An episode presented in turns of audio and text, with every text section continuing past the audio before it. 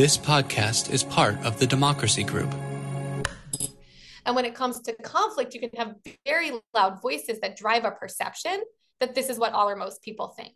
And so people become sort of afraid to say otherwise, um, even if it might be the case that others hold their view because those voices are so loud. And I think that part of what happens in that silencing and disengaging, and part of that targeting of upstanders, is it targets norm setters. Right? It means that the people that could set a different norm or show people that you can still have belonging, you can still be part of a group in a community and stand up against violence, etc.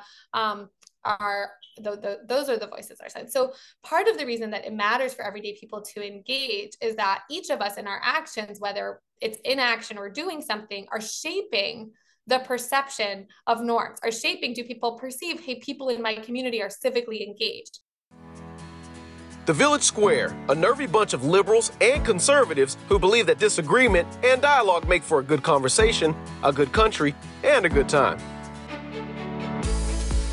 At the Village Square, we talk about politics, religion, and race. You know, the topics your mom taught you never to discuss in polite company.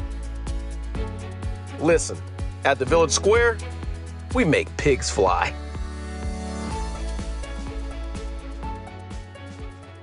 Hey, folks, welcome to Village Squarecast. This is Corey Nathan, and I am so glad to be with you.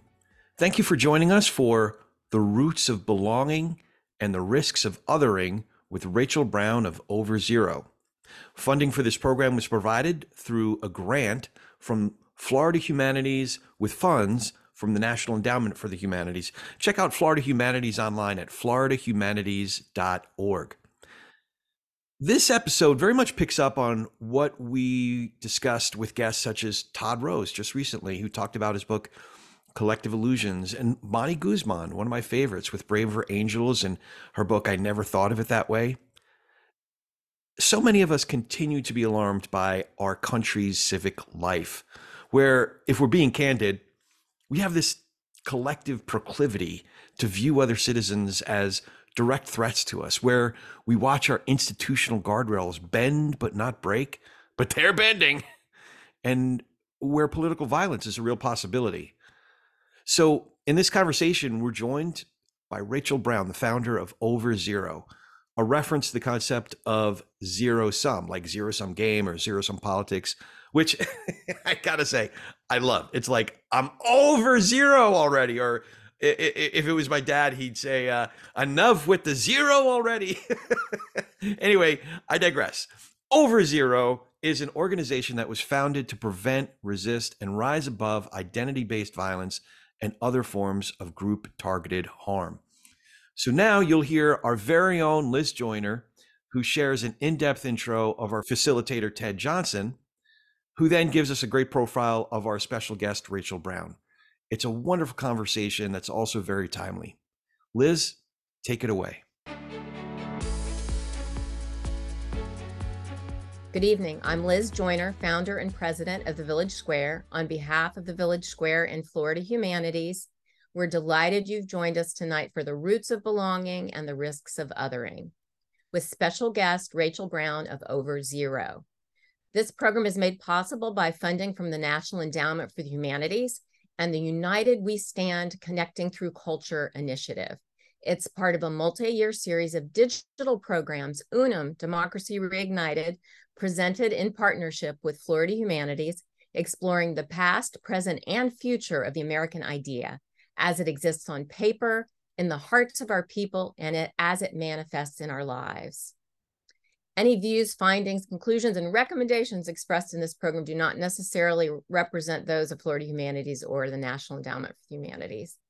We are delighted to welcome streaming partners USC Center for the Political Future, National Institute of Civil Discourse, Listen First Project, Common Ground Committee, Bridge USA, Braver Angels, Civic Health Project, McCourtney Institute for Democracy, Unify, Center for the Humanities at the University of Miami, Network for Responsible Public Policy, and our wonderful long term partners, the Tallahassee Democrat and WFSU Public Media.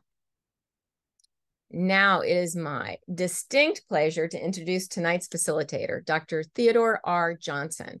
Ted is a senior advisor at New America, leading its flagship US at 250 initiative, marking the nation's semi quincentennial, and a contributing columnist at the Washington Post. Prior to joining New America, he was a senior fellow at the Brennan Center for Justice at the NYU School of Law.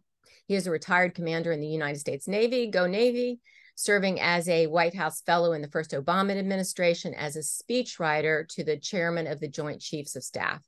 His work on race relations has appeared in prominent national publications across the political spectrum, including the New York Times Magazine, The Atlantic, The Wall Street Journal, and National Review, among other, others. And important to Ted's bio, Ted is a former special guest of this very Unum series, where he joined us to discuss his extraordinary book, Truly, When the Stars Begin to Fall Overcoming Racism and Renewing the Promise of America. Ted, welcome. Uh, thanks so much. I appreciate that kind introduction. It's always good to be back with uh, with you guys, and and especially to to continue the conversation that we had before around my book, but to do it um, and extend it into the world that's happening around us now. Some of these really pressing issues and questions, and so um, we're super lucky to have Rachel Brown with us tonight to walk us through some of her work um, around the world that that is uh, will shed some insights on what's happening again both in the country and in places beyond. Um, so Rachel Brown is the founder of Over Zero, uh, with the mission to pre- prevent identity-based violence and other forms of group-targeted harm around the world and here at home. Over Zero works in the United States, Central Europe, and East Asia, providing assistance to a diverse set of partners, including civil society leaders and organizations. For the past decade, Rachel's work has focused on using communication to prevent conflict. She's the author of Defusing Hate, a strategic communications guide to counteracting dangerous speech, and was a fellow at the United States Holocaust Memorial Museum. She formerly founded and was CEO of Sisi Ni Amani Kenya, where she worked for four years at the intersection of communication and election violence prevention. And another note here is Rachel is a friend. I got to know Rachel, I guess, just before COVID uh, broke out, and we've uh, stayed connected through various pro democracy efforts. And it's a real pleasure to, to be with you tonight, Rachel, and to talk about some of your work. So, welcome. Thanks for joining us. Thanks so much. And I'm really glad and excited to be in conversation with you, Ted. Yes, absolutely. I'm grateful to to everyone who pulled this all together. For sure, for sure, and thank you all for for joining us. Um, and so, you know, it's it's really tempting to just dive into the good stuff. Um, and by the good stuff, I mean the very sticky, wicked problems that plague the world around us. Um, but we should probably do some level setting first. And so, um, as Rachel and I were talking beforehand, we'll sort of talk about some of her work, do some some uh, level setting, and then we'll go from there and talk about the concepts of of belonging and othering, and then come to present day after a few minutes of doing this preliminary conversation, so that we are operating on the sort of the same baseline of knowledge, you know, same point of departure, and then we can dive into the the harder uh, contemporary issues. Um, okay, so can you tell us just a little bit about Over Zero and the the role of identities in the work that you've done both overseas and here? Absolutely. Um, so, Over Zero, as you said in the introduction, works to prevent, um, address, and reduce identity based violence and other forms of political violence and group targeted harm, which is a mouthful. So, I think it's helpful to define what that means. Um, identity based violence is violence that targets groups of people based on some part of their identity. So, it targets people as part of a group and based on um, on, on any element of their identity. Um, we also work on political violence more broadly, which is violence that gets used to shape who gets to participate in, who gets to fully benefit from all aspects of a society the social, cultural, economic, um, uh, civic life of a society.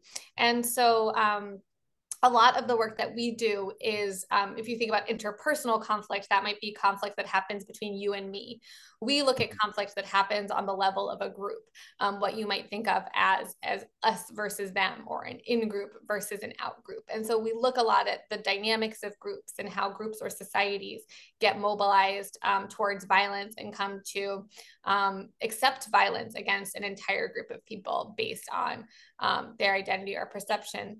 Um, of their identity. And so my own background actually is in election violence prevention in Kenya and then in genocide and atrocity prevention international, which is sort of the most extreme version of identity based violence that actually targets an entire group of people for extermination. Mm. And, and, so these social identities, this is um, different from or does it overlap with things like partisan identities or things like racial and ethnic identities um, I, I, I want to help our audience understand the difference between sort of group v group and party v party or state versus public. Um, so uh, the social identities, how do those how do those sort of relate to the other identities we hear lots about?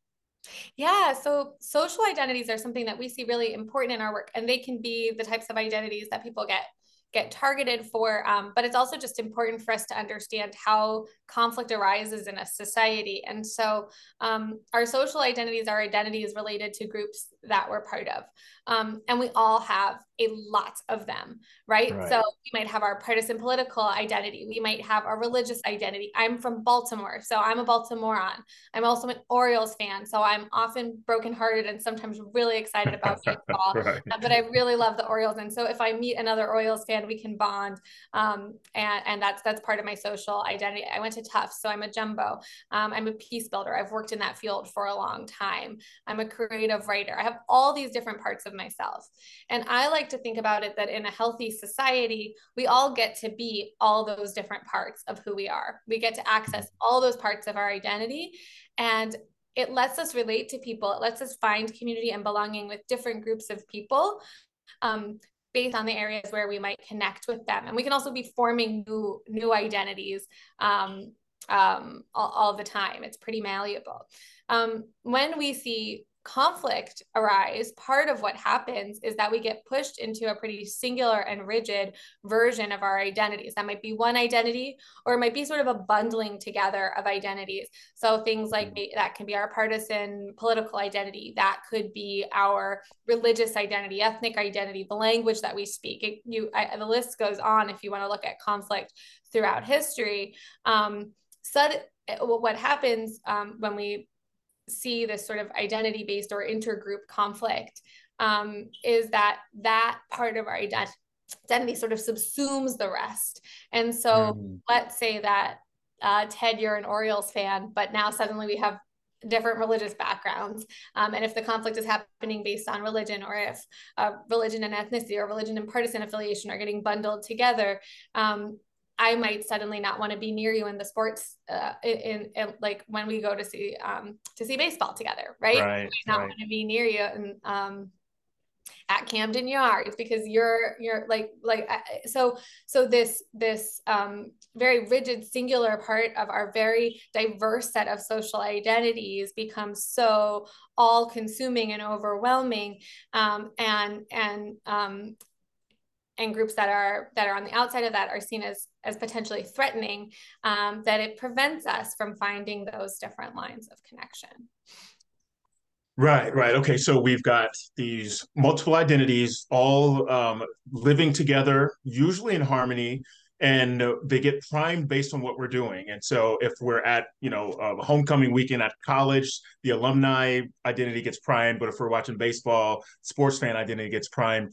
And then when one of those identities or some bundle of them gets um, activated to um, maybe in response to a threat that's perceived to be existential or, or, or the threat of violence, that identity or bundle of identities becomes the most salient one, not only to define ourselves, but also to define who we're working against, like the bad guys or, or the, the opponents. Um, and, and so if okay so that's sort of the baseline of how group v group conflict sort of comes to be out arising out of identity um, so then one of the things that y'all do at over over zero is look at the world through the eyes of the people and the groups you're trying to reach. Um, and then uh, sort of watching the the anger and polarization form um, can be kind of frustrating. Like when you're kind of watching yourself being, you know, barreling down to this uh, this crossroads of conflict with someone with with another group, um, and not seeing a way out of it, it can be really frustrating. So, what what does like what have the lessons been for folks on the road to conflict when when in these identity based conflicts? Um, are there things that uh, those like best practices for groups to know more about the folks that they're sort of on the road to conflict with or or things that can be done to derail things before they get uh, sort of get out of hand?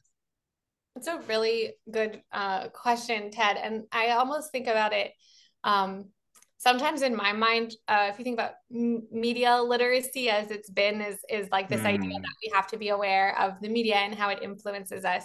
I recently have just been thinking about what it would be like if we were all sort of intergroup dynamic literate um, mm. which is a mouthful, but it's that sort of um, self-awareness, and we see that in sort of the the self-awareness of um, how our own individual brains work and how we maybe respond to things like trauma or anxiety, and how like a self-awareness can really help. And one of the things is that when conflict starts to escalate, a lot of dynamics come into play, and they're sort of self-perpetuating or can create these um, these self-driving cycles or or conflict can sort of spiral. Um, in an extreme case once you have violence once one group commits violence against another group then their uh, violence sort of begets more violence because the narrative mm-hmm. on the group that's been targeted with violence is they've been violent to us. Um, now we need to take revenge or we need to defend ourselves. And that can really cycle. And actually you really said it well when you talked about um, what happens take up a particular identity salient, there's a lot of things that can make one identity more salient, more relevant to us in a moment, but coming under threat is one of them. So if we perceive that we're mm. under threat as part of a group that we're part of, especially if it's a sticky identity, one that we can't change, color of my skin, the religion that I was born with, um, you know, uh, uh, things like that. Um, when those identities come under threat, um, uh, we we can sort of buckle down. They, they become more important to us. We become more desirous of protecting the group that we're part of. Um, and, and so one of the things that we really see in the road towards conflict is the use and, and, my background is also in the communication piece right so we see the construction of threat the idea that mm-hmm. that the other is a threat and i think that um, it can be easy to intellectually understand when we're outside of it but um, but but all of these narratives all the things that that i study and work with are really human. So we can also map it all onto ourselves. Like how do we react if we actually feel like we are under threat right? And we think that then we're doing something to protect ourselves. Um, but um, if everybody in a situation feels like that that sort of self-defense narrative or protection narrative um, can make each other feel less safe and again become this self-perpetuating cycle. So i think um, what what i'm trying to or wanting to say here is that I think one of the ways that we can walk back these dynamics is through actually getting educated on what they are. So, for example, the construction of another group as a threat and the belief mm-hmm. that that group poses a threat. One of the ways that happens is through narratives that say they hate us, they see us as less than human. These are our perception. My how do I think they see my they quote unquote that group right. my group. Um, when we think that another group dehumanizes dehumanizes a group that we feel part of or hates us that's really threatening and scary. And studies show that that the response is to dehumanize in turn right? Right. That one of the best ways to walk that back is to humanize but it becomes a standoff. Who will humanize who first? But if one group shows humanization of the other it takes away that sense of threat. And so people are willing mm. to hmm. recognize um, to recognize each other's humanity. So there are these sort of feedback cycles like like like that. Um, even things like there's something called motive attribution asymmetry, where we tend to think my group is acting out of love. We're trying to protect ourselves. But that group is acting out of hate. Um, and when we think that, it becomes impossible to think that we can find a way forward. But we're generally each of us no matter what group in a conflict that we're part of operating from those um, same narratives. So part of what we try to do is understand what are those narratives what are the emotions that are being activated how does that create different feedback cycles and where can we where can we interrupt? And and a really big thing that we see matters is how leaders act how they engage how they use mm-hmm. their voices how they um, how they work together to do that. And I, I don't mean official just elected leaders. I mean all different types of formal and informal leaders um, in a society. Um, and, and and i guess I'm giving a really long answer to your question, but but one thing I'll throw in into the mix as we're getting started here is that one of the things that I see as one of the the the really concerning indicators on a pathway towards different types of of uh, of violence that that I work on is that um, one of the really powerful narratives is that because there is some other group that's such a threat and the, there's this narrative mobilizing people to violence through a narrative that we have to protect ourselves. We have to protect the vulnerable. Um, violence is absolutely necessary to do that. Even violence that targets groups of people based on their identity. They've already done these horrible things that deserve revenge. They're somehow less than human. We see we see this cycling of narratives about the other and mobilizing people to violence through this protection. And if you're a real member of our group, especially if you're a real man, especially if you um, um, care about our group, our community, then you're going to be willing to use violence, even if it doesn't feel great because it's necessary. Mm-hmm. Um, and so you start valorizing of violence. And one of the things that happens in there is that people who are speaking out, especially people that are speaking out um, with the identity that could be a political identity a religious identity ethnic identity a national identity but with an identity of a group that that is being mobilized with those narratives and that are saying hey wait we don't believe in these narratives. We don't want to move towards violence. Um, these could be called um, I, th- these are moderating voices against violence mm-hmm. sort of within group um, upstanders if you will. Right. um, they get targeted. They get targeted uh, early on. These are some of the earliest targets of narratives that drive towards violence. They are called naive, uh, weak, traitorous, not really a real member of our group. Mm. And so those voices that could mitigate against violence and serve as a source of resilience um, can fall silent. And when those voices right. fall silent and disengage, we're left far more vulnerable. So, one of the biggest things is for people to connect with each other and be able right. to find their voices um, within their communities and, and really use them together because it can be scary to do it alone. Um, right. So, there's, there's a lot of different things we can yeah. do. That's just to get us started. No, all good. So, so okay, this is good. Um, all right, so we've got these groups. Some, the, sometimes the identities that are in conflict are manufactured, and sometimes they're real sort of identities that you're born with. And um, and then uh, I love the word that you use. The sort of um, I think you you said like these constructed threats. And so it uh, isn't always that us versus them is because there's been an actual threat or an actual act of violence and we're just now defending ourselves. Sometimes the construction of a threat is the point to create an us versus them, and then people leverage that tension for economic gain, for political power, uh, to sort of shove their policy agenda down the throats of others. Um, and then the moderating voices that could get us off the path to violence are targeted because if there's no conflict, then those that would seek to benefit from the conflict have now lost the, their ammunition. Um, and so, sort of baked in your answer there are the concepts of othering and belonging. Um, and as I understand it, and, and tell me if how close I am or, or how far off I am, we want the people on the us side of things to feel like they belong to us. And we want the people not on the us side of things, on the them side of things, to be othered from the us. And they are operating with the same philosophy, except they're they're doing the belonging with them themselves and they're doing the othering against us. So what what do these words mean? And then how do they they contribute to the spiraling of conflict? This is um a really great question and i want to make sure not to forget to come back to what you said about construction of threat because it's a mm. really piece of this. Um, but one of the things, so I just described a little bit of narratives, and I should say that there's really amazing work by um, the Dangerous, a group called Dangerous Speech Project, also by an academic, Jonathan Leader Maynard, who's looked at what he calls justificatory mechanisms, mecha- ideological mm. justifications for violence, and really looks at those sort of ideologies and ideas that we see in societies, specifically towards before mass violence, genocide, and mass atrocities. And I think it's really informative to look at those extremes so we can identify where we see seeds that are problematic. And mm-hmm. inherent in those narratives, I think when we think about violence, we often just think about the narratives that other right? The narratives that take a group of people and say they're outside of our circle of concern and fundamentally different in some way from us, right? That draw a mm-hmm. boundary um, and say there are some people that are outside of that boundary. And those narratives of othering that we see in this extreme cases of violence are some of what I was just describing. It is that threat mm-hmm. construction, which we, we should come back to because it's really important to understand. So it's it's the creation of the idea that that that an entire group of people poses some sort of an existential threat to our existence, right.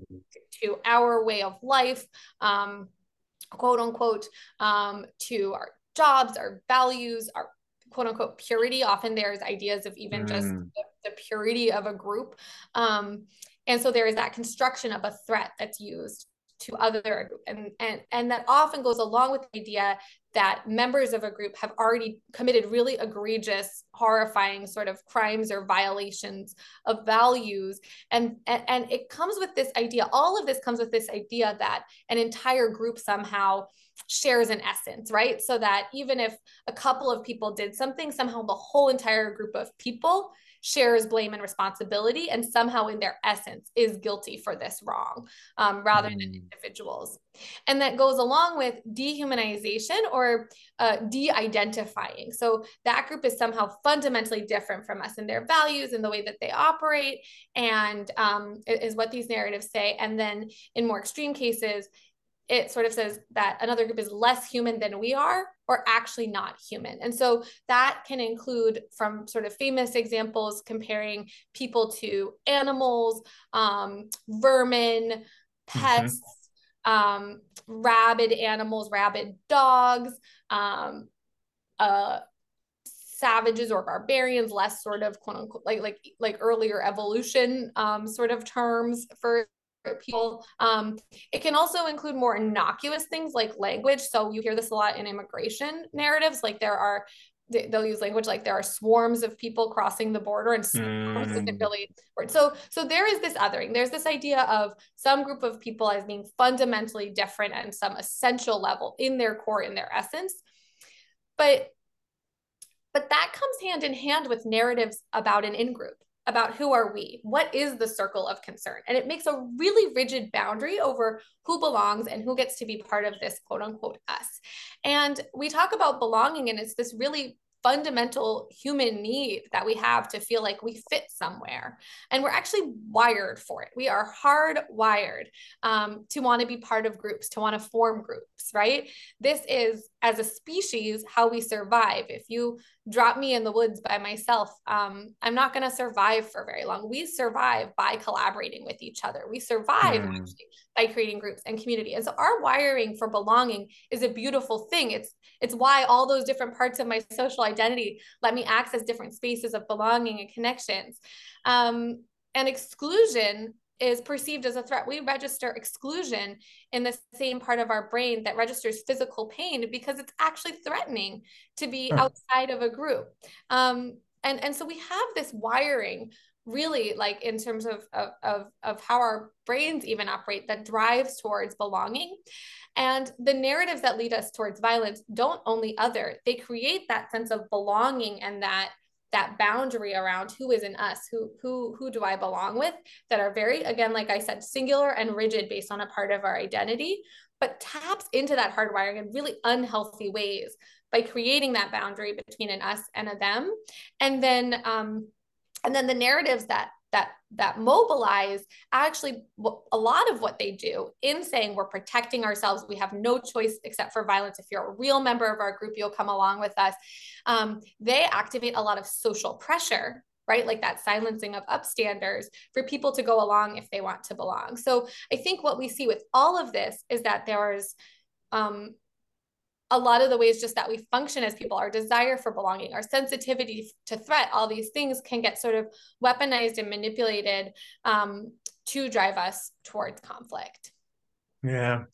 Yeah, it's so interesting. Um, the the power of words to to signal who's on your team and then who the bad guy is, um, as well as what you stand for. I, I, I use this example in some of my classes that on on questions like abortion, there's the pro-choice side and the pro-life side, but there's no one that's anti right? Mm-hmm. We, the, the only time there's the anti is when it, one of the pro sides are describing the other side as anti-abortion or anti-life or something like that. But when they describe themselves, it's always pro. And so it's it's it's you know not only uh, defines themselves by what they believe in, but also suggests sort of in the communication that um, they they are standing for something and not against someone. And and I've, I've always found it really interesting how how those things kind of come to be. And then the last thing I'll say that'll kind of roll into this this next question um, is there's I, saw a paper from a, um, a political scientist named Julie Wronski, and I think she's got a, a a book or a book chapter something coming out. But what she found was that when folks use the word un-American to describe their political opponent, opponents here in the states, that they are more likely to support or violence or sort of authoritarian tactics because those people, as you've just described, they're not us. There's something fundamentally different about them. And therefore, whatever we need to do to suppress the threat or to remove these other folks um, is acceptable, including violence, because they're not us. They are fundam- they, they are at odds with with who we are and, and what we stand for. Okay, so so with all of this, then how does this create problems for democracy? Because you know, high school civics says, well, ambition checks ambition, and government is slow to move, and that you can throw all the factions you want to this large republic, but the process and the structures of democracy are geared to prevent this kind of stuff from taking over. And yet, we're watching the, fraying of democracies here and abroad based on a lot of this us versus them sort of group on group uh, conflict. So what what's the connection between identities, uh, othering, belonging, and then like the strength or the state of a nation's democracy? Yeah. Ted, it's a really, really great question. And I'll say, I mean, I did, I have come to work in the United States after um, working internationally um, for many, many years and have been working here since 2016 because I saw a lot of things that I'd seen play out elsewhere. Mm. And I mm. think that what we have to understand as well, and some of these dynamics come online in really powerful ways. Um, we've seen here, and I've talked a little bit about how um, if you just ask someone, do you think um, killing people based on their identity is okay? People are going to say no, right? Right. right. Um, I look at these patterns of narrative and communication that help drive and serve as really, really serve as early warning indicators that we should be concerned because what I'm what what I'm interested in preventing and and therefore first interesting interested in understanding is how do people who are otherwise just people living in a society and entire societies um, come to accept to justify and even accept as sort of necessary um, this type of mm. violence that we would otherwise see as completely unacceptable right and it is through that process believing uh, in this. I, I mean, there are conflict entrepreneurs, there are people taking advantage, but in general, we see a mobilization of these really powerful human emotions like fear, anger, disgust, the wiring and the need to belong, the social pressure, right? Like these are some of the the things under the surface that are happening that these narratives are helping mobilize. And we want to survive, we want to protect ourselves. So if we believe in this construction of, of a group of people as a threat, all of these things cause us to justify and accept things that would otherwise be completely out of bounds. And I go back to this point because it's the same reason why when I start to see these types of narratives in a society that that is a democracy that's been that has its flaws and all of that but is generally has institutions that are functioning that are on the whole moving um, um, towards progress and greater inclusion and enfranchisement and all of those things um, these narratives that that that can lead groups of people to accept things as necessary that were otherwise completely unacceptable and that can um, push others to go silent or disengage because the price to their belonging the price to to even sometimes their safety or security is too high to speak out mm-hmm. against it um, those mechanisms that can be used to justify violence can also be used to say we're willing to go outside of our institutions right we're willing to accept anti-democratic processes sort of by any means necessary to protect us um, at this very existential, quote unquote, us at this very existential level.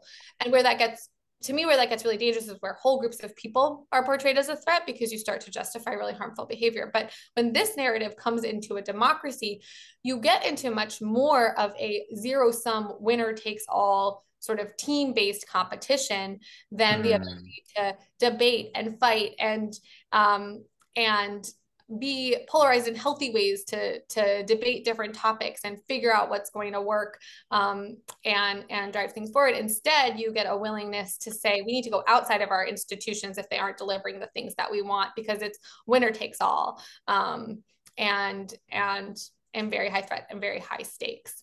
And i should say like these these dynamics can play out in different ways. Conflict can be symmetric with that you have two sides relatively equal power ratcheting up can be asymmetric where a group that's been historically marginalized or has less power is being targeted it can it can be very complex but um, i think we need to be looking out and aware when we see these types of, of patterns emerge. So I, I, guess I see it as pretty um, I, one way to think about a democracy or any system of government is that it's a conflict um, management mechanism, right? It's how mm. we get hmm. to deeply disagree and hold really different opinions and values and um, and without using violent conflict, right? Debate and argue and come up with how we're going to live together. And and so it's a little bit of a feedback loop. Like one of the early one of the risk indicators for violence is that you have um, something you have an unstable system, right? So so democratic backsliding or deconsolidation um, a reduction in democracy would be seen as increasing risk of violence and conflict. But these same zero sum competition um, dynamics also can serve to provide the justification um, to chip away at democracy. Right. Wow. So, I mean, so it almost sounds like, you know, the work you were describing overseas and and even here when it's when it's group versus group the moderators are targeted to sort of get them out of the way and allow the thing to sort of spiral. And the same can be said of democracy for conflict entrepreneurs the goal is to remove the moderating effect of democracy remove the deliberation that democracy would otherwise bring about in order to feed the conflict that then turns and can be harnessed for economic and political power, even if it is very destructive in the process. And perhaps maybe the, the violence of the destruction is part of the point. So, um, so we've talked, uh, you know, about sort of these words, these concepts, these these ideas, and now can let's bring it forward and sort of like see it in oper- in operation.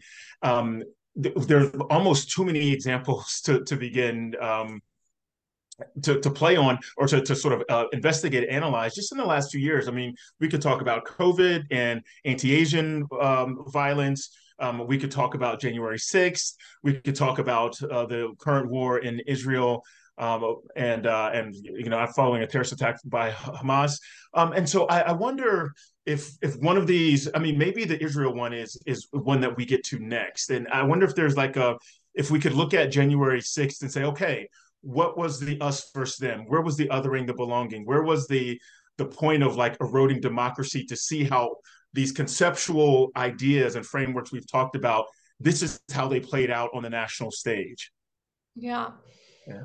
And I think I'm trying to think where to begin and which examples, and I might even think to go through a couple of them, Ted, because I think mm. um, context matters, right? And so we can talk about different events that have caused different um, othering, different in groups, different out groups, but it, they're all happening in the context of this country. These examples that we're talking, I mean, you gave an overseas example, but a lot of the examples we're talking about, we're asking how are they playing out here? How are they playing out right. in this country? Um, and and this country has a con. So so if uh, in sort of conflict prevention work um, we would always analyze the context and the history and look at the history of what group identities have been activated, which groups um, has there been violence against in the past, where have there been lines of division that turn into violence, what are the different power dynamics, all of those things to understand what's the strength of the institution. There's so much that we would analyze in that. When I'm describing some of these sort of psychosocial dynamics and how they play out, there's an example that we often use that's a little bit more recent when we're trying to help people understand social identities usually start with something simple. Like i'll ask people to raise their hand if they're uh, if they love cats and i'll raise my hand and i'll ask them to raise their hands. They love dogs and i'll raise my hand and usually a lot more people will be raising their hand with me and then raise your hand if you love both. And these are all sort of silly social identities but the truth is you can love cats you can love dogs. This is very benign right version of us that we're creating and of in groups. You can love both. You can relate to people. And as you start to introduce threat, like if you go to a sports team, right, it gets a little bit more us versus them, but the stakes aren't generally that high that you can see violence at a sports game. And then when it comes mm-hmm. to these stickier identities, um, it becomes a lot higher. Um, and, and, it is that introduction of threat. And so I give an example. I remember that um, a really long time ago, I was at a meeting and um, nothing to do with with this type of uh, concepts at all. But the facilitator, as an icebreaker, asked everyone to talk about the last time that they felt like they were really part of something bigger than themselves. And mm. one of the mm. people in that room um, said that they were a New Yorker and that it was in the days after 9-11 riding the subway they felt this solidarity and they felt like they looked around and they they felt like everyone around them sort of felt like part of like they were in it together and they were part of something and they understood each other and I've thought about that a lot since because I know a lot of people um, who felt that way after 9 11. And I know a lot of people who really didn't feel that way after 9 11 mm. quite the opposite and so so this is an example where where there was an attack and for a lot of people all of a sudden um, this american identity became really important and really salient um, but that didn't happen without othering, right? A lot of Muslim mm-hmm. communities and anyone that was perceived to be Muslim, Arabs, Sikhs, South Asian, etc., were targeted. Right. Stores vandalized, hate violence against individuals. And so you had people um, that maybe did feel the American identity, right? Prior to 9 11, suddenly being sent these really violent signals that says, you're other, right? And so you had this activation of one identity and it's been really interesting because i think some people are very aware of that. We've worked with a lot of groups where like, i never thought that there was actually that that feeling of of togetherness actually came with a price of othering mm. people. And and and that lasted for a really long time right? We live in a um in a country now that really normalized um uh, a lot of anti-muslim anti-arab etc stereotypes and, um, and, and acted on it in a lot of ways. And I think you you brought up COVID, right? When COVID happened, we similarly had, um, and it's not that there's not a history of, um, we have a history of internment of Americans of Japanese ancestry. We have a lot of history right. um, in this country of identity based violence and group targeted violence. Um, but the narratives that were activated, so, so, so back to 9 11, the narrative that that was created was a narrative of threat, was that people that are part of this group pose mm-hmm. a threat, they're violent in this way. Like all of these narratives, um, like what we just talked about, were used um, to other and then in COVID, you have a very real threat, a disease. And then you have this narrative that holds a group of people responsible and portrays them um, as guilty. And, and when that is allowed to be normalized, be accepted, um, and, and when we talk about these patterns of speech and rhetoric, I should say we take them in the context of a communication ecosystem. It's not just what's being said, it's is it being mm-hmm. said by people in positions of influence and authority? Is it being saturated across the different types of media that people are consuming, et cetera? And so you had in certain um, spaces a real saturation. Um, um, from people in positions of, of influence and um, and and power um, and credibility for different audiences and saturating across different mediums, whether that was mainstream television or the internet, these these narratives that constructed um, threat, right? It, I, I, should say this threat construction is always a lie to say an entire group of people poses some sort of a threat. So it always involves a degree of storytelling. It often involves giving one example of one person and saying that they're symbolic of an entire group, um, whether that story is made up or true, right? Um, it, it, we call we talk a lot about mis and disinformation these days. We can get into that if you want, but but it, it's not really new. Um, the social media is new, but anywhere with conflict, you have propaganda, lies, manipulation of truth. And, and that is how you create a construction of threat. And, and so you had this um, justification of violence, you had othering of a lot of um, a lot of different communities during the COVID pandemic. Um, and to show that it's a complicated tapestry, it's not like the post 9 11 narratives went away in that time period, right? It's not right. like the narratives and tropes around um, around race went away during that time period. You also, in that time period, had something really um, happen that um, that you had the sort of pro and anti-mask, pro and anti-vax, mm-hmm. right? Um, and I think what happens there that's that's another thing that we can think about is is when an identity that's not really visible, right? do I in my mind believe that that you should have a mask or not is made visible because am I wearing a mask right. right? So there's a period of time where you could walk around and you knew if somebody was wearing a mask or not, you could kind of guess their political affiliation. And you had people even sparring over that, somewhat around the sort of public health consequences, but sometimes around like all the assumptions that you made um, about someone, right? So that people wouldn't feel safe wearing a mask in a certain place or not wearing right. So so you have um you had there another line of division that was created. Um, you had a lot of rhetoric in our public um, uh, political setting during that time mm. period that was othering various right. groups of people.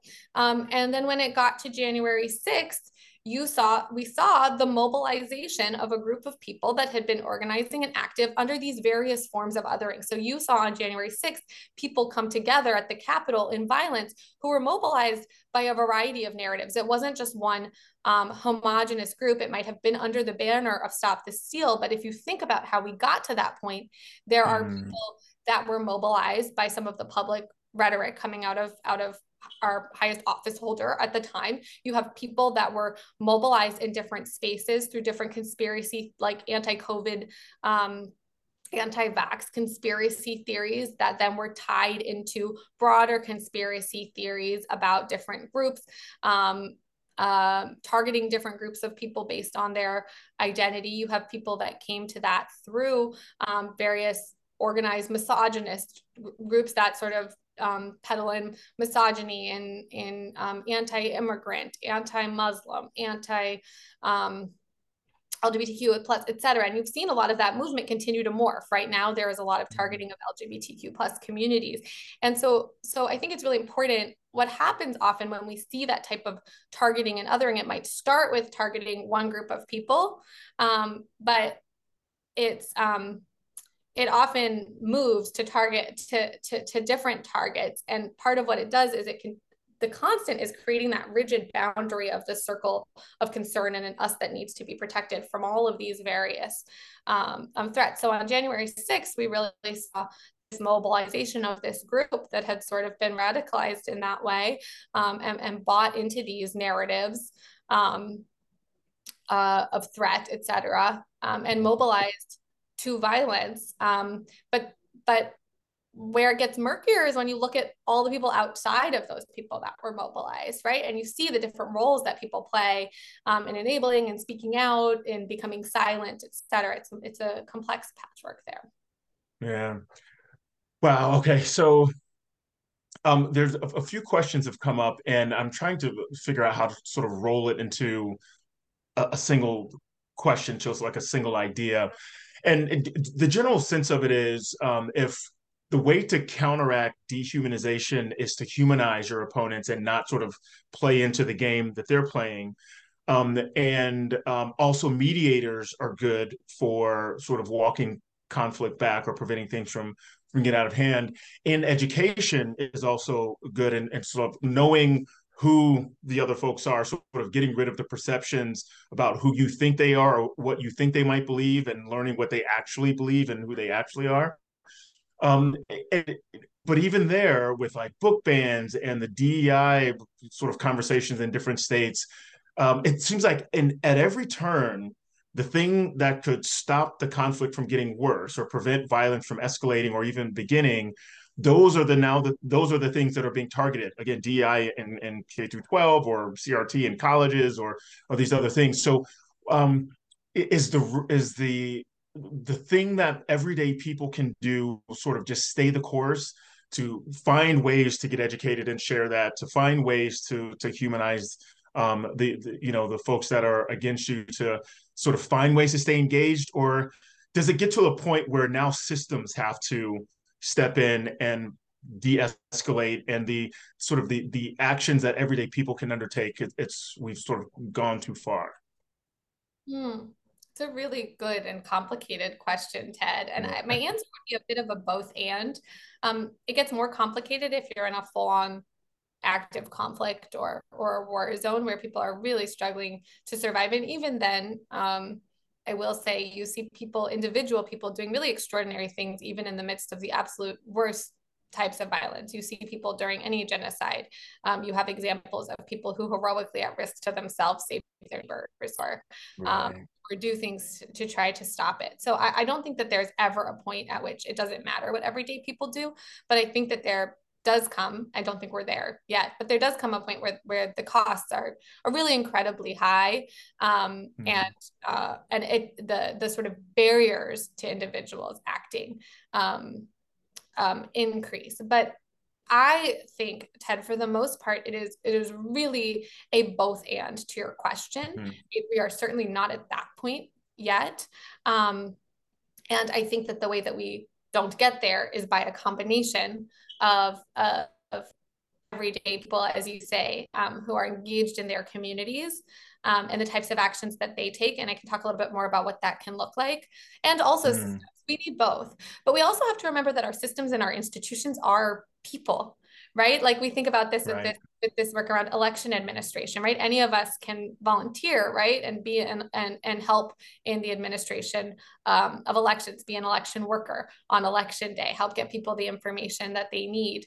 The institutions that function to keep our our democracy running are made up of people and some of those are positions that we can all engage with and and some of those are are positions but we have to understand that it's still people um, acting with a variety of incentive structures and so those we, we do need those institutions to take action and we can also think about what we can do to um, to support them to do so and to ask that they do so and to make clear that there's a demand to move forward in a different way the mm-hmm. reason that i think it's so essential that everyday people do stay engaged and do stay active um, is that um,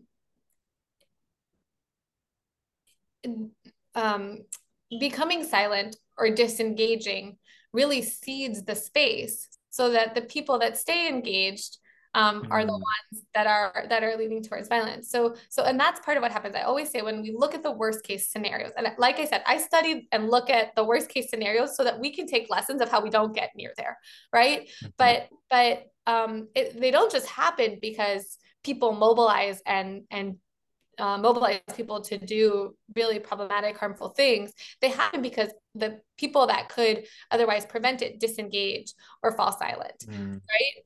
And, mm. and and we have to look at that disengagement as a risk as well. And we also have to be compassionate for people that it can it can be really hard to engage on a lot of levels, on an emotional level and otherwise. And so I think that um, and one of the things that happens, one of the ways we didn't talk a lot about social norms, but I want to for a second, because I think that's really important to understand and important for understanding why um, everyday people can engage and why it can matter. Um, social norms are what you might call unwritten rules for belonging to a group. They are the things that, that are sort of, um, my colleague uses this example that if you get in an elevator, you you get in and ted i'm imagining when you walk into an elevator you turn around press the button and stay facing the door. Is that right? That's and right. Yeah and i usually move to the back corner so yeah, i'm out of the way. yeah. Yeah, yeah, yeah. It would be pretty weird if you walked into the elevator pressed the button and then stood and faced everybody else in there and just like and like it's not because there's a law or rule that says you can it's because it's socially weird right? It's and so these social norms are these things that sort of govern our our behavior and they're they're the, these sort of unwritten rules. But um but uh, what it turns out, one of the biggest findings from social psychology and along um, over the last many years is that when you want to predict or understand how people behave, the the best predictor, even sometimes beyond their privately held beliefs, values, etc., is what they perceive the social norms to be. What do they think all or most of their peers are are doing or will do. So a great hmm. example here is college binge drinking. So um, they did studies of college binge drinking and found out that students were overestimating how many of their peers were binge drinking. Wow. and they tried all these interventions to drive down binge drinking. And the one that worked the best was to correct those misperceptions just tell the truth, right? the truth, and then people realize, oh, less people are binge drinking than I think, and they did so less. So it means Right. that all those um, anti-drug commercials from the 90s that were kind of like everyone's doing it, don't do it, were actually doing the opposite. They were making Right. like all of your peers are doing. And this has borne out in everything from um, people paying their taxes on time. Electricity companies will use this to tell people you're using um, on average more electricity or, or more re- um, fuel than your neighbors. And that will cause people to engage in more environmentally healthy behavior and use like right so so these norm perceptions are really powerful but we tend to overestimate negative behaviors just like with that binge Mhm. see them more and notice them more. And when it comes to conflict, you can have very loud voices that drive a perception that this is what all or most people think. And so people become sort of afraid to say otherwise, um, even if it might be the case that others hold their view because those voices are so loud. And I think that part of what happens in that silencing and disengaging, and part of that targeting of upstanders, is it targets norm setters. Right? It means that the people that could set a different norm or show people that you can still have belonging, you can still be part of a group in a community and stand up against violence, etc.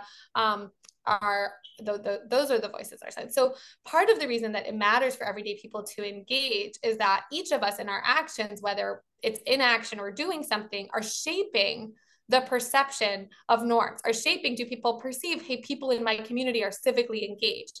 People in my community actively reject this sort of violent rhetoric and as and the majority of us actually say we want to live uh, peacefully together. We want to respect each other's dignity right? And and creating those this gets back to what you were saying. What are we for? Not just what we're against. Setting those positive norms is a role that we Mm. all play in our communities and we don't have to do it alone. We can find ways to connect with different people and think about how we can set those sort of norms and values and expectations of in our neighborhood this is who we are this is how we treat each other um, it, on our sports team in our local town or city and setting really positive norms um, around how and activating all on all those different diverse identities not just along conflict lines but ones that come across them um, and really powerfully setting norms that ask us to engage each other to treat each other with dignity to participate civically in our democracy in peaceful and healthy ways.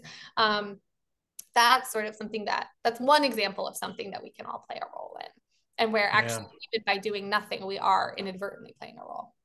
Right. Right, which sort of rolls into um, uh, you know the thing that's been dominating the news for the last several weeks, the uh, uh, conflict, um, the Israel-Hamas war, essentially, and um, you know it, it's sort of at, least my read of it, and I'd love your reaction to it, is that it's it's breaking the way we typically think of the us versus them, because the lines aren't as clear uh, in this conflict when we think about how folks are are approaching it here in the states. We, we see folks on the left, um, some that are on Israel's side, and some that are supporting Palestinians. Um, we see on the right some that don't want to support Israel and want to focus here at home, um, and or want to institute another Muslim ban. I mean, there's the, usually the bundled identities that we've now sort of labeled one side to be Republican, conservative, the other side to be liberal and democracy. Israel Hamas war comes along and starts to break some of who the us is, you know, who we thought us w- are and who we thought they were. Uh, and so, in this kind of situation, how how does what we've been talking about uh, play out, or unravel, or evolve when the us's versus them are now turning friend against friend on issues of everything else, perhaps except this?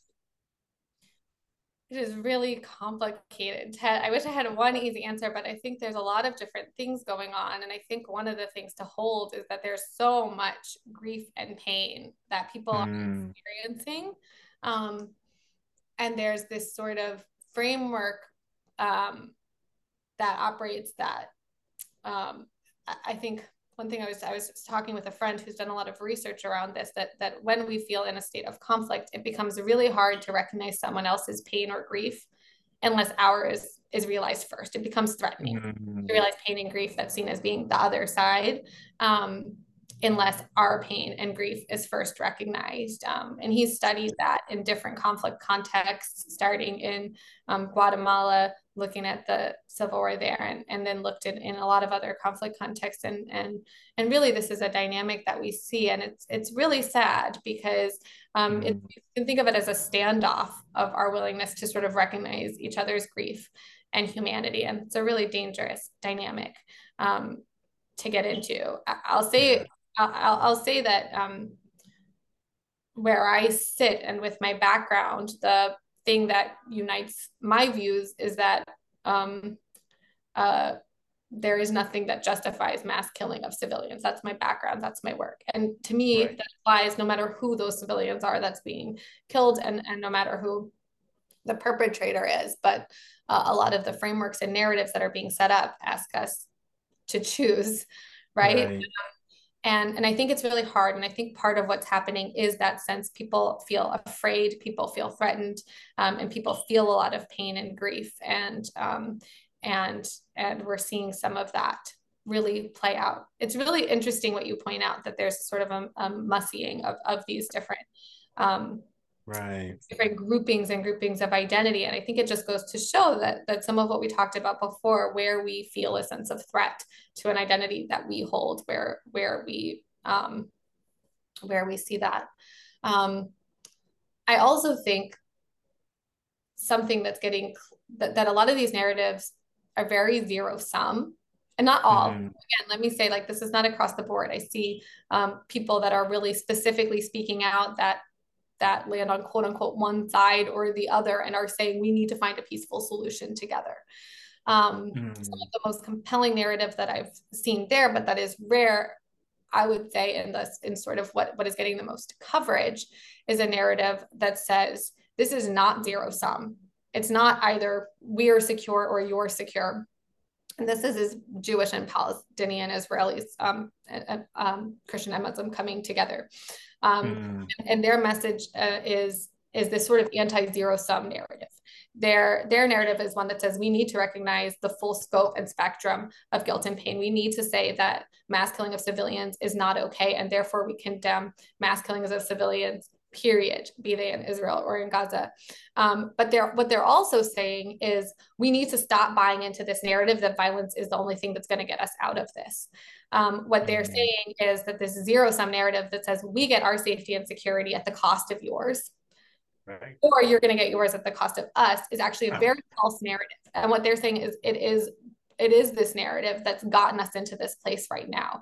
And instead, it's it's either we both win or we both lose. Either we both get dignity rights security and an agreement on a peaceful way forward or we are going to live with without safety and security and with um, and with violence. And and so i think that we are seeing a whole landscape of narratives. I will say i am uh, I am concerned about the narratives that that I look at as early warning indicators, and and my I've, I've written a little bit about this just on a personal level, and my ask to people would be to self reflect, right, and to ask the one I see the most is this destruction of alternatives, the idea that there's no choice other than violence, um, and and therefore um, targeting civilians, uh, targeting um,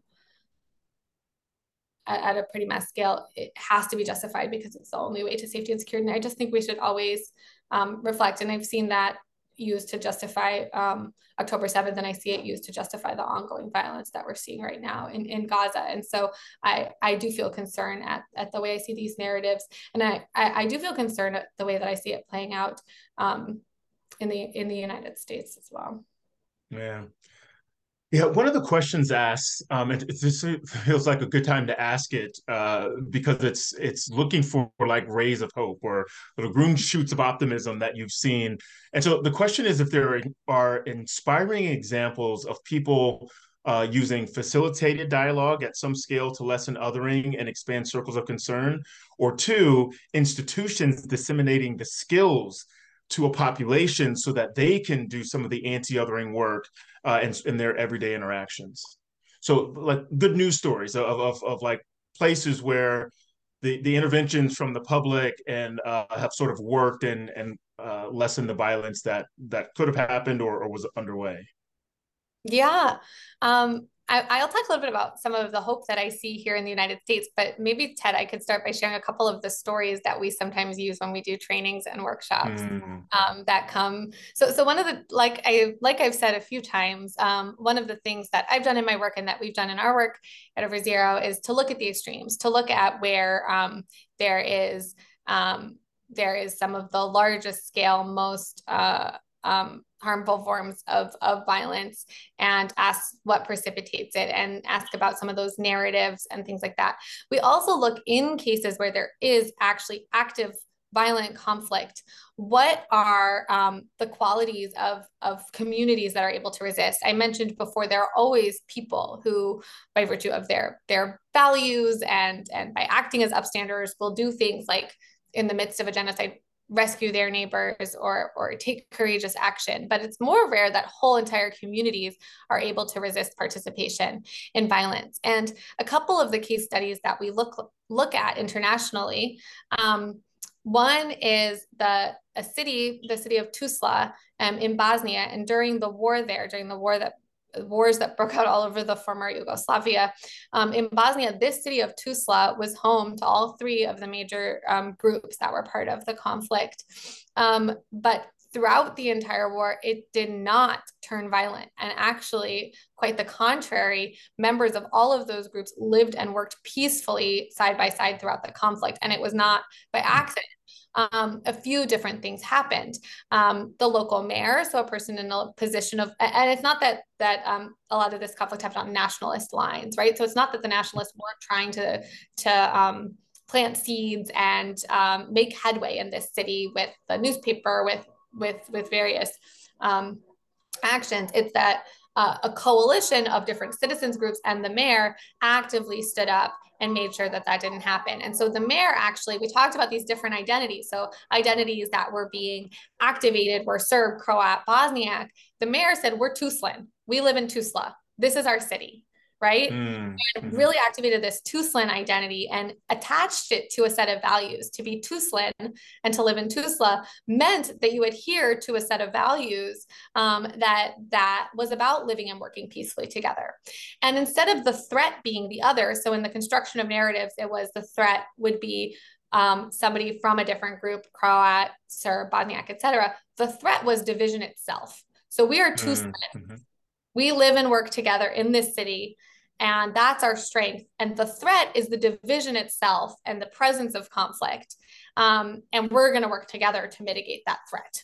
Right. And so they set, he set really clear expectations and did like went on public speaking tours around the city with like a megaphone, made a whole song about being Tuzlan, but simultaneously citizens were organizing, right? Everything mm. from a religious leader to a local miners union to a local radio station, women's groups, and they formed this sort of coalition and coordinated with the mayor. And what they did is they looked for early signs of conflict and tension, and they were able to engage in mediation when it was needed. They were able to say tension is rising here. They were able to intervene in different ways when the city came under siege, the residents worked together to survive the siege rather mm. than falling into further division. Um, when a shelling came from outside the city and killed young people who were playing in a peace soccer game, they mourned together rather than saying it was your group that that um, did the shelling, right? Because of course the violence was being done by people under the banners of those different identities.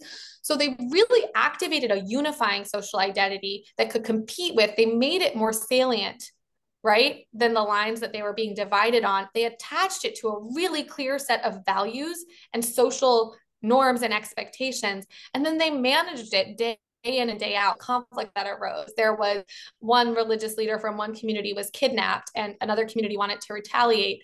And because there was these relationships in place the religious leaders were able to tell the mayor and he was able to mediate and intervene right? They held mm-hmm. public forums really engaged people um, and and made people feel that their safety their all of this was wrapped up in each other rather than just rather than threatened by each other. And there's a lot this this this is one story one example but it shows a lot of the things that matter which are things like um, like people working within their own groups, right? People in the miners union were helping work to calm tensions that came up there.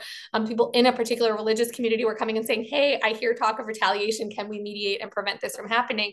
But it was also people coming together around a unifying social identity that mattered to them with a really clear set of values and social norms and pressure. So, um, I think it, it teaches us a lot about the power of leaders and the importance of, of finding and activating identities that can compete with the conflict identities that are being mm. activated um, of building those types of skills and finding how do we appropriately use things like mediation and dialogue to help ratchet down tensions and deal with events as they arise. How do we set those really positive social norms that can be more pro-social of how we can work together? How do we tie those unifying identities to values that let us see each other's humanity. And so um, things that i see that are that are promising here is is is like you mentioned there's a lot of initiatives to do local dialogue to help people come together with people that they might see as other um, and to get those skills for people to be able to engage in an environment that's really tense. And when we just engage with sort of our slogans and our our our sense of threat ratcheted up. It's really hard to have really human conversations where we understand where is this coming from for you? What are the emotions that you're feeling? Is it coming from pain or anger or fear or um, a life experience that you had and, and lets us see each other? But um, i also think that it's important i don't think it's just one thing one type of of, of program or work or action um, we also need to keep strengthening our institutions and there's so many efforts out there um, to strengthen the institutions that function um, that, that help our democracy function to make sure that there's poll workers working and that people that are doing those jobs have the support that they need. And the thing that really gives me hope we work with so many different leaders. We work with leaders from all different faith backgrounds all different political backgrounds. We work with um, different types of organizations we work with um, we work with business we, we work with so many different types right. of leaders who are who really disagree with each other in a lot of really fundamental ways but are all interested in working to prevent the type of division and escalation that we have in this country from um, from turning into further violence um, and are committed to trying to set norms and um, and demonstrate action and lead people in a way that helps us maintain democracy. And so I, I think that that we all can have a role to play there, but I see just such a wide range of people that's finding where their voice fits and what works um, for them. And, and to me, that is inspiring and, and important and where I see the sort of the hope here. Yeah. Yeah, we've got um, questions that uh, that are coming in, and um, I, I, would say maybe like the last half dozen or so fit into two buckets. And so one, the the first one is the easier one, but it's come up a couple of times, and it's the difference between engagement and othering. Um, and so, what does it mean to like engage someone? Does engagement lead to belonging, or the relationship between engagement? Sometimes it can lead to othering, like you know, and like uh, desegregation of of, of schools, for example, didn't lead to integrated belonging. It actually led to a, a, a different sort of othering or a more explicit form of it uh, in schools. Um, and then also, can engagement be the basis for othering? Like me and you are engaged in the fight for democracy. The people that are too busy to do so, are we othering them by um, by sort of you know um, and, and I don't, I don't, uh, well, I don't know. Maybe I'll, I'll just leave it there. Disengaged. Yeah, yeah, exactly. Like we're we're fighting for democracy. Like, why are you just free riding off the work of other people? Why aren't you engaged? Other are we then, you know, creating division? So I guess this is sort of a rambling way of saying the the the relationship between engagement, civic engagement, othering, and belonging, and then is there a line of demarcation or line of division between those who are engaged and those who aren't? Yeah, um, I guess I would say there's not just one answer to any of those things, right? I think it depends how we do it. So I'll answer your your second mm. question first, right? So if we engage in a way that that actively others people that are disengaged, so we're always creating different in groups, different groups that we right. can be. And it doesn't necessarily mean that we're creating out groups. My grandmother is a knitter. Um, when she moved from Florida to Baltimore, knitting became really important to her because one of the ways that she met people was that she started knitting at a local store. So her identity as a knitter and her group membership as a knitter became really, really important to her in a way that it hadn't before. But she wasn't othering anyone. Othering, right. right. There was no, right. there was no, I mean, there's sort of the people that aren't in the in group, right? That aren't knitters, but they weren't seen with suspicion or threat or right. different in some essential way you just don't share that. So i think it matters how how we do it. You could you could do civic engagement in a way that said that it's a threat who like like you could portray people in this way that they're less than or different from in a fundamental way. Um, or you can do it in a way that says we're civically engaging and we're doing it because we relate to these values and we're able to have community and belonging in doing it. And we're so excited to be able to do this together. And you can be explicit like not everybody has the ability to do it right some right. people just um, some people are busy some people um, uh, might have other reasons why maybe they don't like uh, maybe they're really shy and it's really hard for them to go and get other people to civically engage like i, I think that there's it really depends how you do it um, mm-hmm. and and i think an awareness of that i think that comes to that sort of uh, that self-awareness piece of like uh, are am i othering in some way right are we doing this in a way that actually that actually is harmful. And and am i doing it in a way we talk about sometimes us and them where we can just all mm, exist right. and then there's us versus them where there's some sort of zero sum competition right? Like like we're in competition. And then there's us in the extreme us or them right? Our survival or their survival. That's in that mm. sort of extreme justification of violence. So if we're in the us and them territory um that's that's okay and that's healthy if we start to get us versus them we can start to notice and if we start to feel us or them we should really reflect on on what that means um, mm.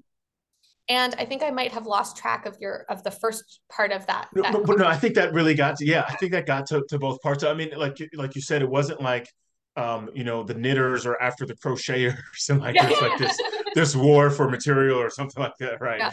Yeah. Um, yeah. Okay, so, so that's good. And then the, the next batch of questions are sort of like the role of the we we've talked about this, but I think the the added element of this question is um, not just the role of narratives about other groups and our perception of other groups, how that can feed conflict, but the role of elites in that process. Mm-hmm. And if if the elites want conflict, if they're stoking per- misperceptions of other folks, if they're putting out misinformation, disinformation, if they're feeding the flames of conflict, um, then then how do we and, and, even pollsters one of the questions was about the role of polls telling us oh republicans think this or democrats think that or pro israel pro, you know palestinian folks think these things. Um, how do we like disentangle from the web of information that tells us what to think about ourselves and other folks? And then the elites that have the reins of power and the biggest microphone megaphones telling us the things you're hearing about those other folks is, is, true and it's even worse than you can imagine. And so there's like this batch of questions that wants to know how do we get out of the doom loop? Um, and, and, again i think we've talked about some of this but maybe the the added role of elites in the process could, is is sort of the a um a little bit of a twist on on some of the earlier conversation. Yeah. Yeah. I i think in the work that I do on communication, we don't, again, like I said, just think about the narrative. We think about the communication ecosystem that we're operating in and where are there different sort of actors or channels or spaces that are disproportionately shaping people's perception. I think there's things that we can all do as individuals, which is look for different perspectives, look for different lived experiences that people have mm-hmm. and they're writing or mm-hmm. sharing about that to be able to get a holistic picture, not just of what's happening, but how people are sense making around it. When it comes to conflict, we want to understand the reality and the facts. We also want to understand the the um the perception of that that people are living with and the stories and sense making because it's often really different you can have one event and in a conflict you see that different groups of people are making sense really differently because they have different leaders or people in positions of influence and credibility and authority that are that are sort of um, giving a particular narrative to that set of events. And you also have i mean this is all made much more complicated by how much mis and disinformation that there mm. is but there is a real role that elites play right? This is why we say that this speech and rhetoric is much more dangerous when it's spread by people that are influential seen as credible have really big microphones and really big reach. Um, and so I, I, there's different ways to get out of that doom loop. I do think that leadership really matters there, and I don't just mean political leadership. I mean leadership at all levels of society, different institutions, um, leaders in sort of media roles, um, etc. And I think that we can ask of our leaders and show that what we want and um, that what we want to see is something is something different. Um, I I think as well it's important to to know that that there are often those misperceptions where there's perceptions that feed themselves. There is research that shows that that we are not as divided on policy positions as we think if you get really specific right. about it, right? Versus right.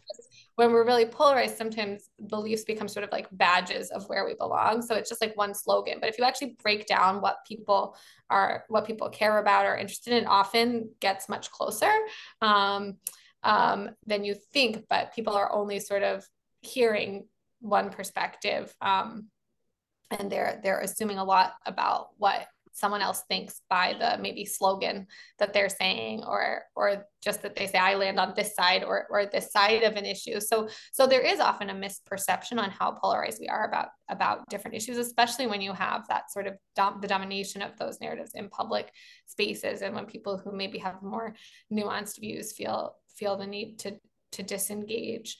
Um, right. So I think that there's I think that there's a lot that can can be done there at the sort of um, different points of intervention to try and shift what those narratives are to try and shift incentives for elites. I also think this is where as well thinking about who are other credible messengers. Who are you as a messenger? Who can you reach?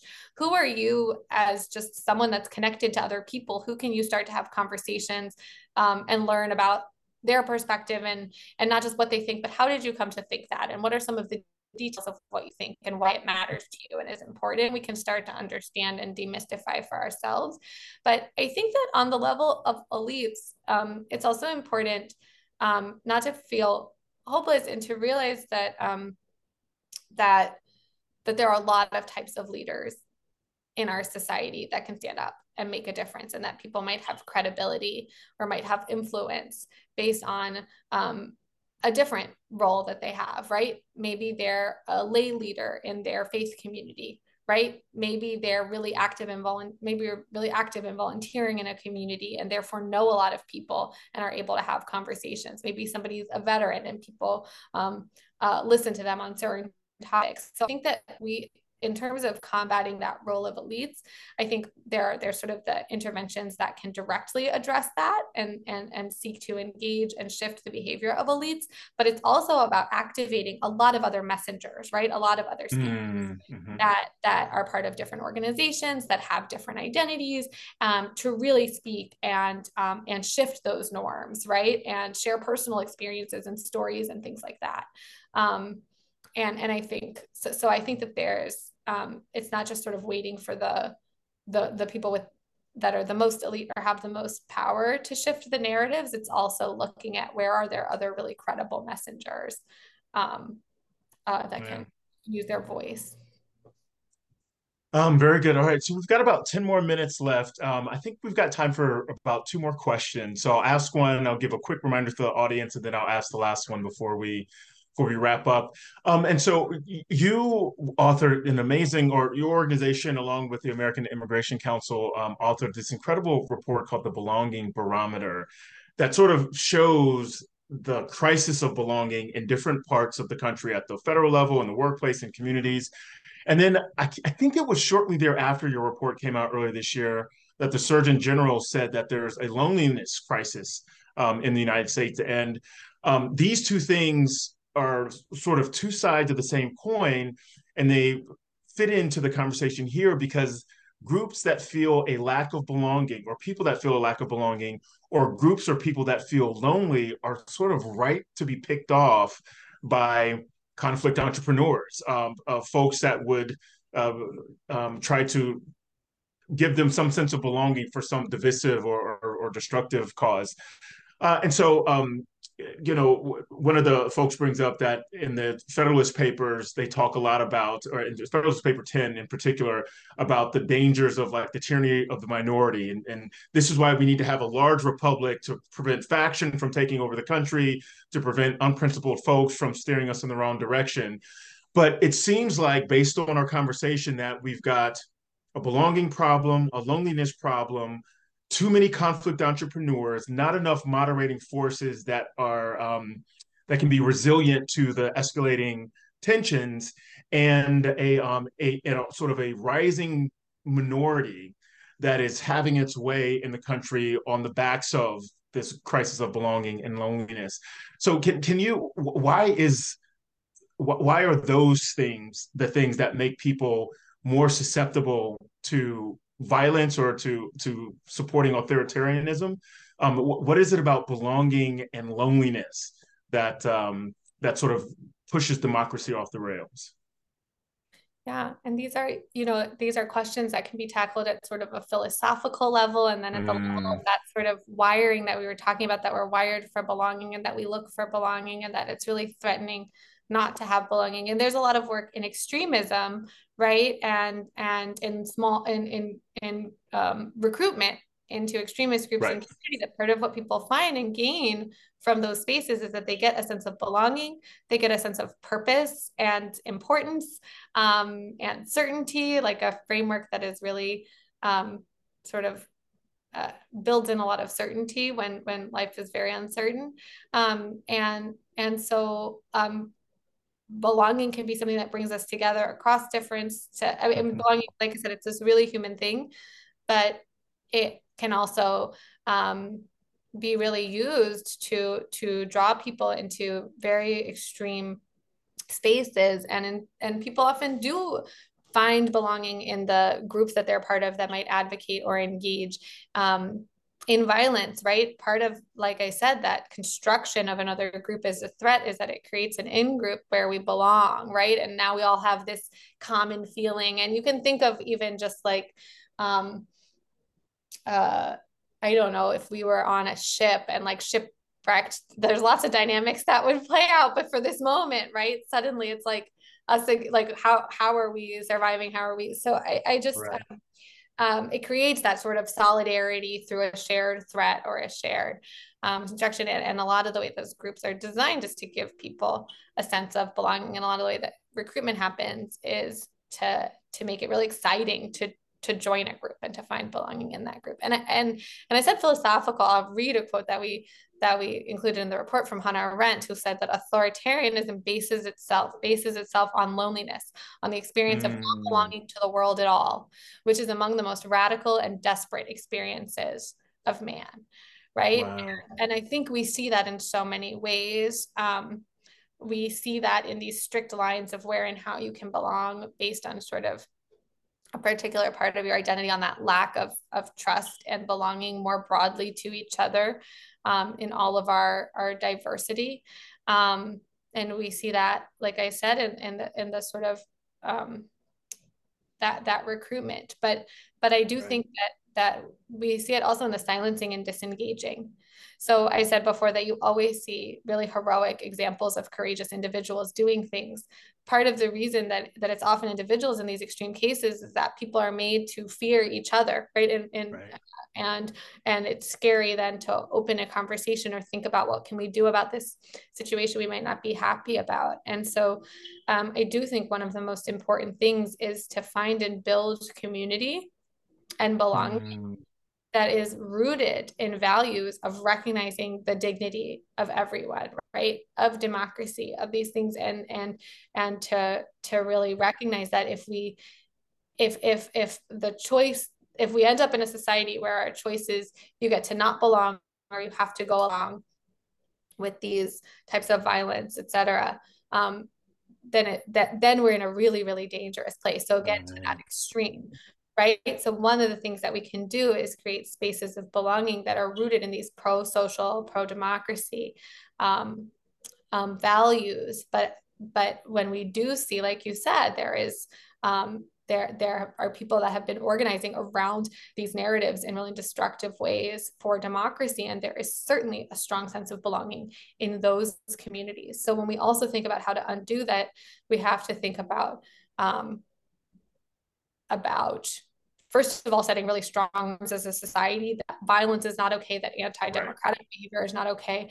et cetera and then in the long term we're going to have to figure out um, how to find alternate uh, as part of I think that sort of de- radicalization If you talk to people that have worked in extremism, there's a lot of there's there's a lot of work to do. But how do you give people a different place where they belong that is not parroting conspiracies, constructing, right. humanizing other people?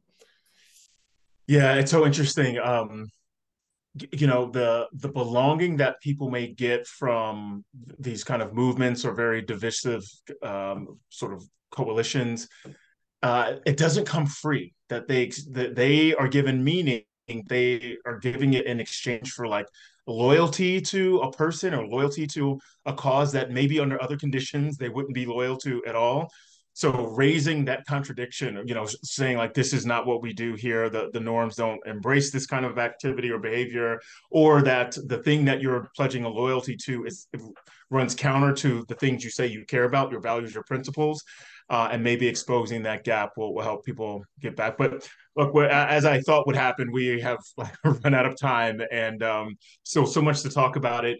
For, for those folks attending, before we close tonight, I wanted to ask you to click now on the link the Village Square team is putting in the chat window to the post evaluation survey. Uh, you answered questions before we started. Now we'll do the post. Um, and if you can answer the questions while we're finishing up tonight's program, you'll help us better understand political division and you'll have a chance to win a $100 Amazon gift card just in time for the holidays. So please click on that that link and, and knock the survey out. Um, so Rachel, before we wrap up tonight, um, I wanted to leave with this final question that came up in the chat. And it's uh, given your expertise and experience with election violence, this one will, um, you know, I think folks will have a lot to learn from you here. Uh, we have one year until the 2024 elections, a year this uh, from now this month what would you suggest as steps of action that concerned citizens can take to hold on to our democracy and and ideally you know bring it back from the brink and improve it along the way? It's a really great question and thank you to whoever asked that question I will say a couple of things. One is think about the systems that are in place to ensure our democracy. Like I said, they are our conflict management mechanisms, and we want them to function. So find out how elections um, administration is working in your local area, see how you can get involved, how you can volunteer, how you can support. Um, the people running elections are under a tremendous amount of stress and pressure right now. Um, and if you can can volunteer, engage, help educate others in your community around it, that's wonderful. The other thing I would say for people to do is do a little bit of self reflection right? Who are you as a messenger? Who looks to you for setting social norms? Who are you connected to in your community that might not be connected to each other?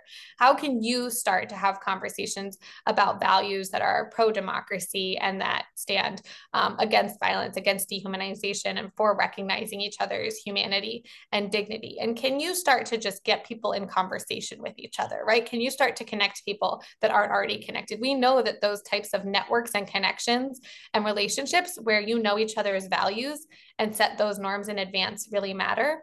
So I would really encourage everyone to think of yourself as a leader and to ask who looks to me for their cues, right? Who, mm. who am I speaking to on a regular basis? It doesn't have to be in a big public platform. It can be in one-on-one conversations. How am I engaging in, in my own network? And how am I helping connect people to deepen our understanding about these issues? And then think about where you have special skills, talents, connections, spaces where you serve as a leader and and how you can leverage those to really activate some of those cross-cutting identities set positive norms um, help people take steps to get to know each other um, and how can you have some of the conversations and and think about who you're connected to that you can learn from and learn about their experience that will help you do that work mm. Well, um, thank you, Rachel. Uh, thank you to Village Square and all the attendees and all the supporters for uh, the program tonight. Um, I, I have, I almost want to go back and read some of the of of like the wrap ups after COVID or after January 6th to sort of pull some of the things uh, that we talked about here and and see anew um, you know those events that I thought I understood, but maybe um, you know with this conversation I've got a, a, better, more more insight into. So thank you for all the work that you're doing, and thank you for sharing that uh, the insights with us this evening. Um, any last words, or um, if we're let folks know how they can find you or your work? Thank you so much, Ted. It's really always exciting to get to have a conversation with you. And thanks to Village Square and all of the different partners. Um, and thanks to everyone that that chose to engage in this conversation. I know these themes can be really challenging. Um, I hope that this helped in some way to maybe demystify or or give some additional frameworks to understand what you see that's happening, and hopefully help you feel like you have some ways to engage. Um, so just really appreciative of, of everyone for participating and organizing and tend to be in, in conversation with you. It's always wonderful. Absolutely, indeed. All right, very good. Thank you all for joining us and good night. Wow, that was a good night. Or maybe you were listening during the day or in the morning, whenever you were listening to it, it was a good, good, good conversation. Corey Nathan here back with you. Just a couple takeaways before signing off. First of all, I am so encouraged by the work Rachel Brown's organization is doing. We need a lot less of the zero sum mentality, or I guess I should say, we're over zero. I'm also, uh, just as a side note, I am a huge fan of Dr. Ted Johnson. As an interviewer and a moderator, I got to study that dude's work and incorporate more of what he's doing in terms of their conversation, it's good to hear a growing number of leaders in this space coming to similar diagnoses and, more importantly, deriving similar conclusions in terms of what we can do about it. So, for example, Rachel talked about expanding the way we identify others as well as ourselves. A guy like me, so if, if you knew I'm a New York Mets fan, for example, uh, how often do we jump to the conclusion that's all you need to know about me and now you know everything, right? I mean, it's one thing if you're a Yankee fan. That's all I need to know. Not just kidding. But that's that's the point. It's like we, we assign one data point to someone and then create this whole narrative about a, a human being. So we're all complex individuals, and being able to see each other and try to understand each other in all our complexities is a good first step toward humanizing each other. Another takeaway was that when many of us are in our groups, we can be prone to let the loudest voices in that group drown out the rest of us. But in every group, there are upstanders, as Rachel called them, upstanders, folks who might think, hey, wait, do we really hate all those other guys? Upstanders tend to get silenced or shamed for not toeing the company line. But I say, be a real rebel and be an upstander. It takes folks within their own groups to affect change, right? And that leads to the idea of social norms. By rejecting violence and other forms of causing harm to them, to those people, we can set a new precedent within our own groups and normalizing or renormalizing healthier civic behavior. And then ultimately, instead of the tone being set by the screamers who say it's all a zero sum game, we'll have more folks figuring out how we're going to live together, saying, we're over zero. and with that, it's time to close out today. Please consider joining our members and supporting this programming. You can become a member for just $7 a month or $76 a year, and your business can join for $250. Go to villagesquare.us slash donate to join today. That's www.villagesquare.us slash donate. While you're there, sign up for Village Square's newsletter to stay up to date with everything happening at the Village Square. So many great programs coming up. Other episodes of this Village Square cast. Go to villagesquare.us and scroll to the bottom for the sign up box. Funding for this program was provided through a grant from Florida Humanities with funds from the National Endowment for the Humanities. We appreciate you listening to The Roots of Belonging and the Risks of Othering with Rachel Brown of Over Zero. Until next time, we challenge you to reach out with an open heart and mind to someone who doesn't think or look like you. It changes everything. We'll talk to you soon, and thanks so much for listening to Village Squarecast.